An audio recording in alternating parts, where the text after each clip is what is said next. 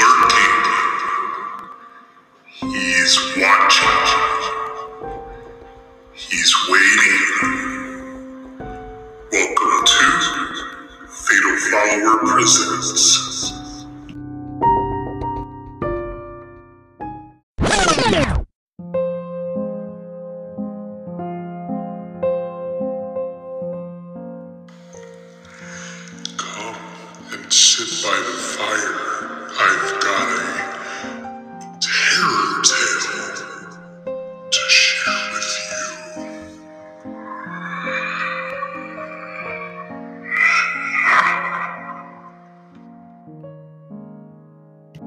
The Crawl Space by Madame Macabre. Um, hi there. I guess you could say I'm writing this as a cautionary tale to those who plan on studying abroad in future. I don't mean to discourage you from going in the first place. It's more like I just want you to be aware of this so that something like this doesn't happen to you too. I guess I should explain a little bit. Last summer, I was selected to participate in the study abroad program that would be centered in Rome for several months. Like anyone would be, I was elated. I had never been out of the States before, so this was going to be a real adventure for me. In the weeks that followed, I happily packed anything and everything I could fit into my suitcase. I'll be the first to admit that I had way overpacked for this trip. I was nervous about leaving my parents for the first time, but I was also excited for the newfound freedom I would have while in Europe.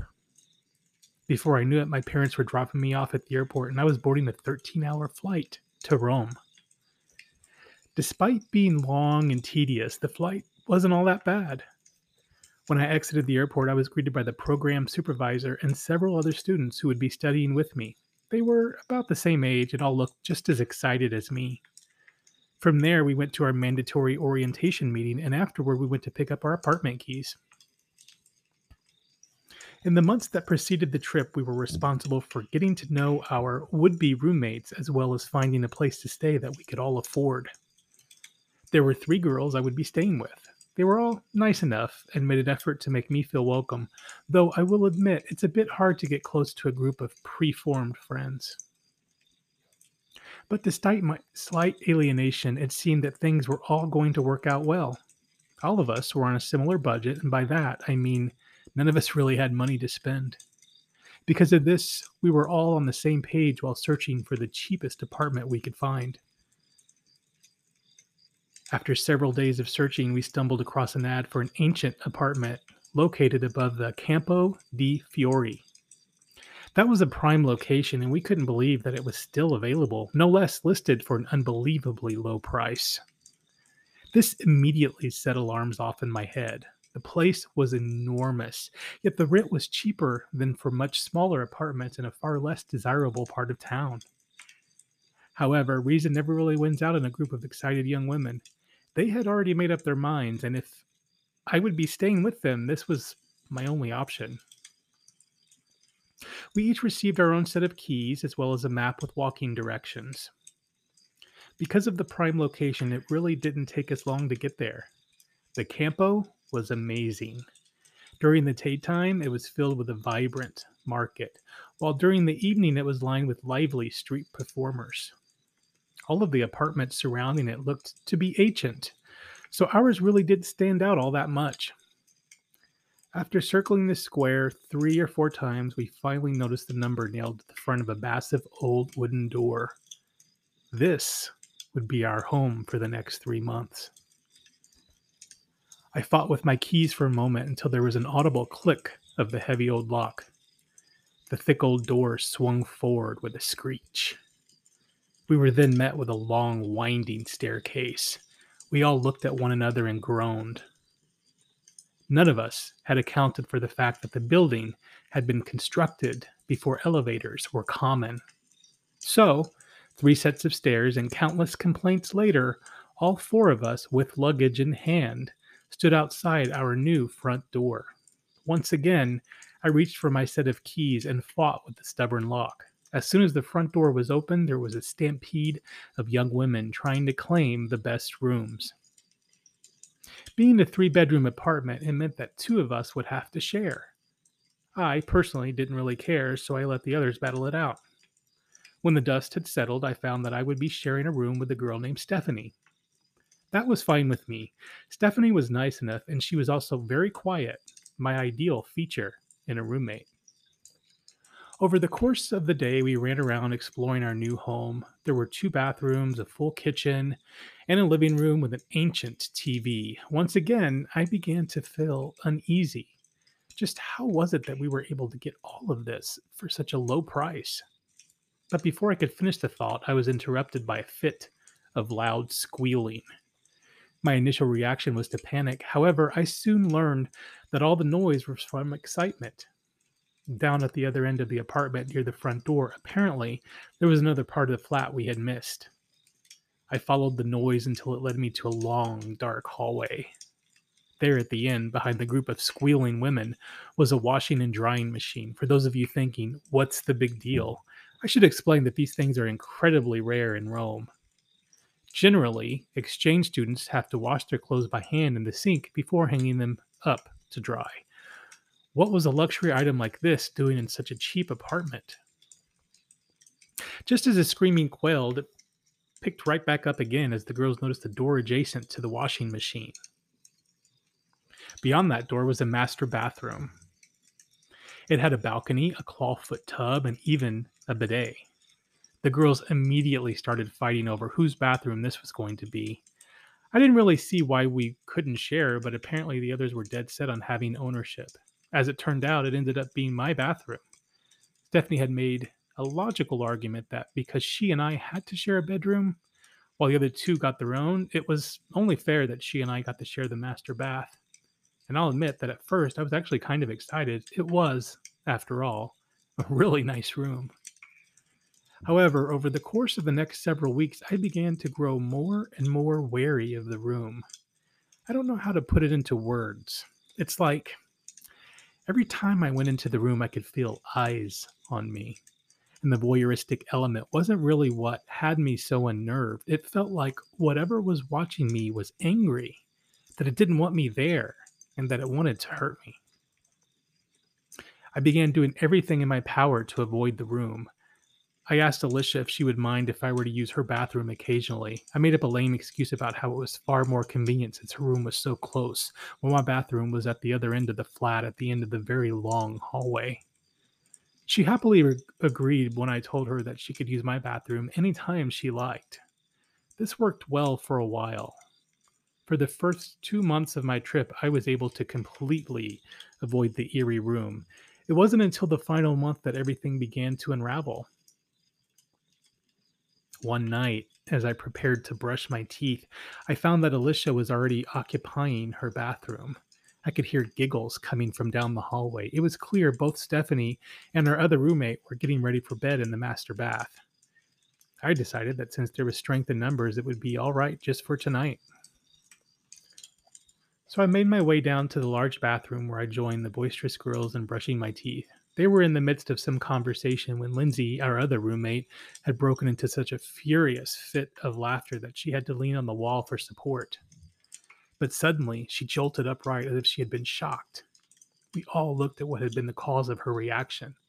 There, on the wall, about the same level as the bathtub, was a tiny door, just small enough for a person to squeeze through. None of us had noticed it because it was the same color as the walls. The landlord had even painted over it. Naturally, this made me a bit nervous. Whatever it was, the landlord clearly didn't want anyone opening it. By throwing all caution to the wind, as usual, Lindsay reached for the handle and began tugging with it with all her might. Stephanie clucked her tongue in disapproval before pulling out a small pocket knife. She began delicately carving along the seam of the door. I wanted to beg her to stop, but I really didn't have the energy to argue that night. So within a few minutes, Lindsay had yanked the little door open with a loud crack. It was a crawl space. It was fairly large. My guess would have been you could have fit at least three or four people in there. I was rather curious as to why the landlord would have sealed up an empty little room. Stephanie and Lindsay began calling for Alicia to come see their new discovery. She was just as excited as they were when they first discovered it. However, as could be expected, this excitement waned over time, and eventually, the crawl space was just turned into a storage for a few towels and laundry baskets. In the following days after the unsealing of the crawl space, things started to go from eerie to downright terrifying. Annoyingly, Alicia had changed her nightly routine so that I could no longer use her bathroom in the evenings. Once again, I was back in the large bathroom, all the while, the feeling that I was being watched grew worse and worse. I began to get so paranoid each time I went into that room that I would literally jump at the slightest noise of pipes settling, and as soon as I was finished, I would run at full speed down the hallway and close the door behind me. For some reason, I seemed to be the only one feeling this way. It's not like I could have told the other girls either. I was already enough of an outcast as it was. So I just kept to myself and hoped it would go away eventually. Unfortunately, that wasn't the case. One night, as I was getting ready for bed, I found myself alone in the bathroom. As I stood in front of the mirror brushing my teeth, something set the hairs on the back of my neck straight up. There was a faint rustling noise, not the kind that could have been caused from my roommates at the other end of the flat. Any noises could be caused by them would have had to be quite loud to reach me all the way at the end of the long hallway. No, this noise was very faint. The sound of someone gingerly shuffling things around. I stood completely silent, terror filling me. The soft ruffling noise was coming from inside the crawl space. I turned on my heels and ran down the hallway to grab the attention of my roommates. I tried to explain to them what happened, but all that came out was incoherent murmurs. Eventually, I managed to stutter, Something's inside the crawl space. They looked at me with fear and confusion in their eyes. As I packed, we moved together down the hallway into the bathroom. I nearly fainted when I saw the tiny door hanging fully ajar. Though this discovery filled me with horror, Alicia immediately pointed to the balcony's sliding door. Stephanie had left it open to air out the bathroom after taking a shower several hours ago. She peeked her head around the door and pointed to the slanted rooftop adjacent to ours. There was a pigeon's nest occupied by a few birds. The girls surmised that a pigeon must have found its way and, and was ca- causing the disturbance. They all had a good laugh as we made our way back to the living room. I pretended to shake it off, but I knew it was not a pigeon that caused the rustling noise. First off, the tiny door had been shut tight all day. None of us really cared to leave it open because it smelled quite musty inside. And secondly, the door had been shut when I left the bathroom. I'm certain of this. Yet there it was, wide open when I returned. You're not going to tell me that a pigeon knows how to do this and able to open and close a door all by itself. It was at this point when I began to suspect that something was terribly wrong with the apartment. When I got back to my room, I pulled up my laptop and called my best friend via Skype. She had always been skeptical and methodical type. However, she also kept an open mind toward things that were hard to explain. I decided that out of anyone, she was probably the best to talk to about my situation. As I expected, she was initially quite doubtful, though she also agreed with me that a pigeon was quite likely not the source. She asked me if I had any photos of the crawl space. She said that if she could see it, she would be able to like understand a little more clearly and possibly help her to come up with a more logical explanation. Relieved at her willingness to at least hear me out, I reached for my camera and made my way back down the eerie hallway. When I arrived, I found to my relief that the door was still closed. I stood in front of it for a moment, gathering my nerve before finally pulling the little door open. Other than the clutter left inside by my roommates, it was now empty. I snapped a quick photo before closing the door once more and run back to my bedroom. I immediately plugged my camera into my computer and uploaded the photo. When I finally opened the image, I was petrified by what I saw. There, in the upper right corner, was a face baring its teeth at me. My whole body began violently shaking. Dear God, that thing is in our home. I muttered to myself. Fear began to overtake me. Someone had sealed whatever it was inside of that crawl space, and we had to let it out. I was so absorbed in my panic, I didn't even notice when my roommates returned. She was so blissfully unaware of the imminent danger we were in, yet, even if I tried to warn her, she would not believe me. I was at a loss about what to do, and finally decided that I would deal with it in the morning. Though not by a large amount, I did feel braver in the sunlight. I attempted to get some sleep for the first time since being there. I closed and bolted my door before getting into bed. Stephanie eyed me suspiciously while I did this. But I just told her jokingly that Lindsay had been sneaking into our room the previous nights and had been stealing my Nutella. She laughed, heartily, shaking her head before settling down for the night. I will admit that the only reason I was able to find any sleep that night was because of her presence. Something about not being alone can give one a sense of false security. It was about two o'clock in the morning when she when the sound woke me. I had been a light sleeper to the faint noise was was enough to stir me. It sounded like a door being pushed open at the other end of the flat, followed by footsteps. But these weren't normal footsteps. They were far too fast. It sounded like someone was running at full speed from the foyer to the living room and all about the apartment. But these weren't heavy footfalls like the kind you would expect from a running person. They were very light, almost unnaturally so. My initial reaction was to assume it was either Alicia or Lindsay, so I got up and stuck my ear to the wall behind me that separated Lindsay's room from mine. I could hear her faint but steady breathing.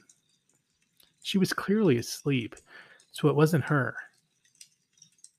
I then crossed over to the side of my room near the door and once again stuck my ear to the wall. Alicia's snoring was quite audible, so there was no way it was her. I slowly began to grow fearful as I turned in a last resort to see if Stephanie had perhaps gotten up, but I could plainly see her resting form silently rising up and down. Oh, shiver went down my spine, and I nearly screamed when I realized that the footsteps had come to a stop outside my door. Despite all the lights being out, I could see the looming dark shadow of a form through the tiny crack at the foot of my door. I dared not move. Whatever it was, it was just standing there, waiting. Then, to my horror, my doorknob slowly began to jiggle. Gently at first, but then growing violent at the realization of it being locked. The noise of it eventually woke my roommate. She sat up, blinking in confusion. That instant, the jiggling of the doorknob stopped. She asked me just what the hell I was doing and if I knew what time it was. I told her it wasn't me. I told her that whatever had opened the door to the cross space the previous day had come back. But she just frowned her brow at me and said that I needed to get some more sleep. The next day, I made an appointment with my program supervisor. I told him that I just needed to go home. He tried to tell me that I was just homesick and that it would pass, but I insisted. He eventually gave up and let me call my parents. They were confused, but understanding. They were able to change the date of my return flight to the following morning. I really wanted to get out of there that day, but understandably, that was the soonest they could manage. Unfortunately, this meant that I would have to stay one more night in the apartment. When I returned, I tried to tell the others about what had been going on. I knew I was going to be getting out of there and would be out of danger, but I was still worried for their safety. But none of them took me seriously. They looked at me as if I was a madwoman. They didn't say anything, but I was sure that they all thought I was going home because of some sort of mental breakdown. At that point, there was nothing I could say that would convince them. So that night, I locked my door and hesitantly went to bed. And, right on cue, once again, around two o'clock in the morning, I was awoken by the rapid footsteps scampering through the apartment. I could hear the door to the bathroom begin to creak open, followed by the door at the end of the hallway. The footsteps grew louder and faster as they moved through the apartment. And finally, once more, they came to a pause outside my door. I could hear breathing this time, slow and heavy.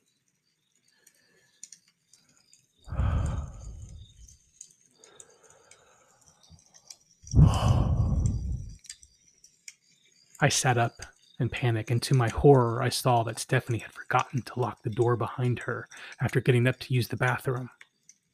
It was right outside my door, and I did not know if I had time to jump up and try to lock it before the thing realized there was nothing blocking its way. I hesitated a moment too long, and by the time I sat straight up in my bed, the handle slowly began to turn.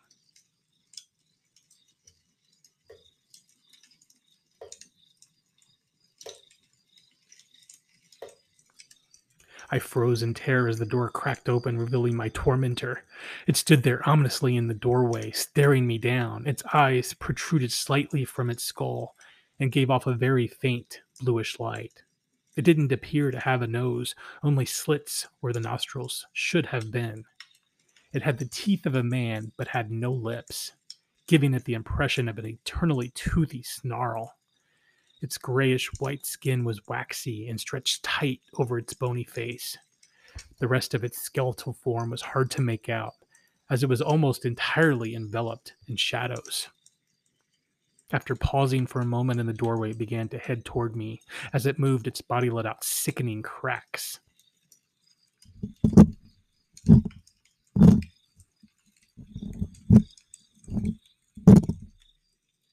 I sat there, still petrified by fear, until it had made its way to the foot of my bed. Its heavy breaths were deafeningly loud. I don't know how Stephanie slept through it. The air had begun to smell sour and stagnant. With frightening speed, it jolted to the other end of the bed, mere feet from me. I gagged at the smell of it, like sulfur and rotting flesh. Slowly, it unfurled one of its long, gnarly hands and proceeded to reach for me. Not until it was several inches away did I finally find my voice. I screamed as loud as I possibly could, and it halted it in its tracks.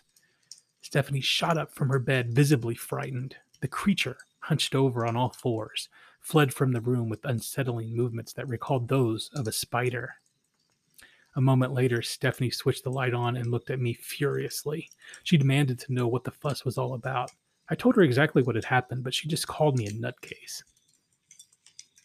The taxi came to pick me up very early the next morning. The sun had not even risen by the time it arrived. None of the girls came to see me off, but I expected this. After loading my luggage into the trunk, I climbed into the back seat of the old cab. It had driven right through the square and was sitting at the base of my apartment. When I leaned to look out the window, I could see where my room had been. My face contorted into a mixture of panic and concern. There, looking out of my window, was the creature. Its unblinking eyes bore into me, and its lipless mouth curled into a snarling grin.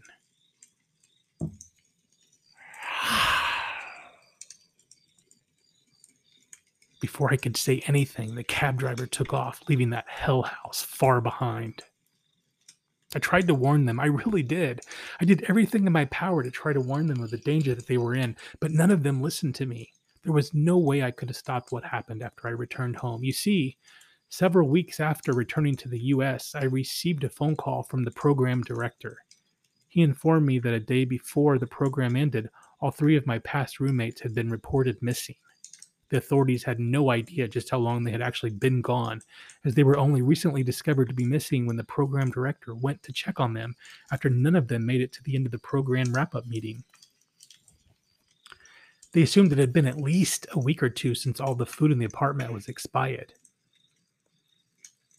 There was no sign of forced entry, and no valuables were missing. The only notable detail mentioned in the report was that when they arrived on the scene, there was a strange little door hanging ajar in the bathroom. And when they approached it, they were met with a powerful odor coming from no visible source. The official report had them declared missing, but I knew that they were all dead. I know that. I'm incredibly lucky to have made it out with my life.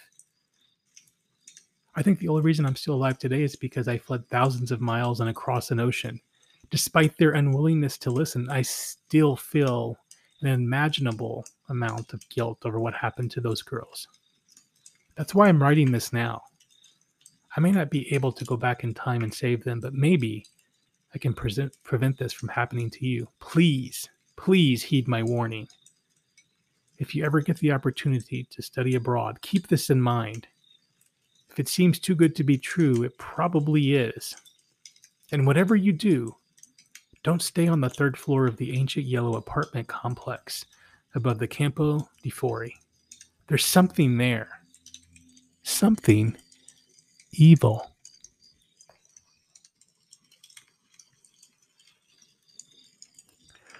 Horror doesn't die.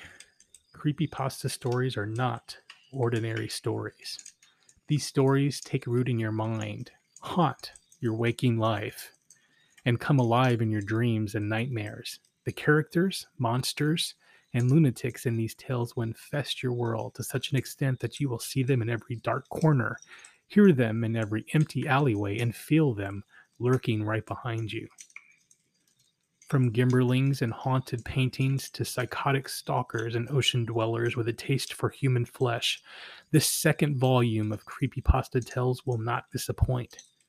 So turn on that light quick.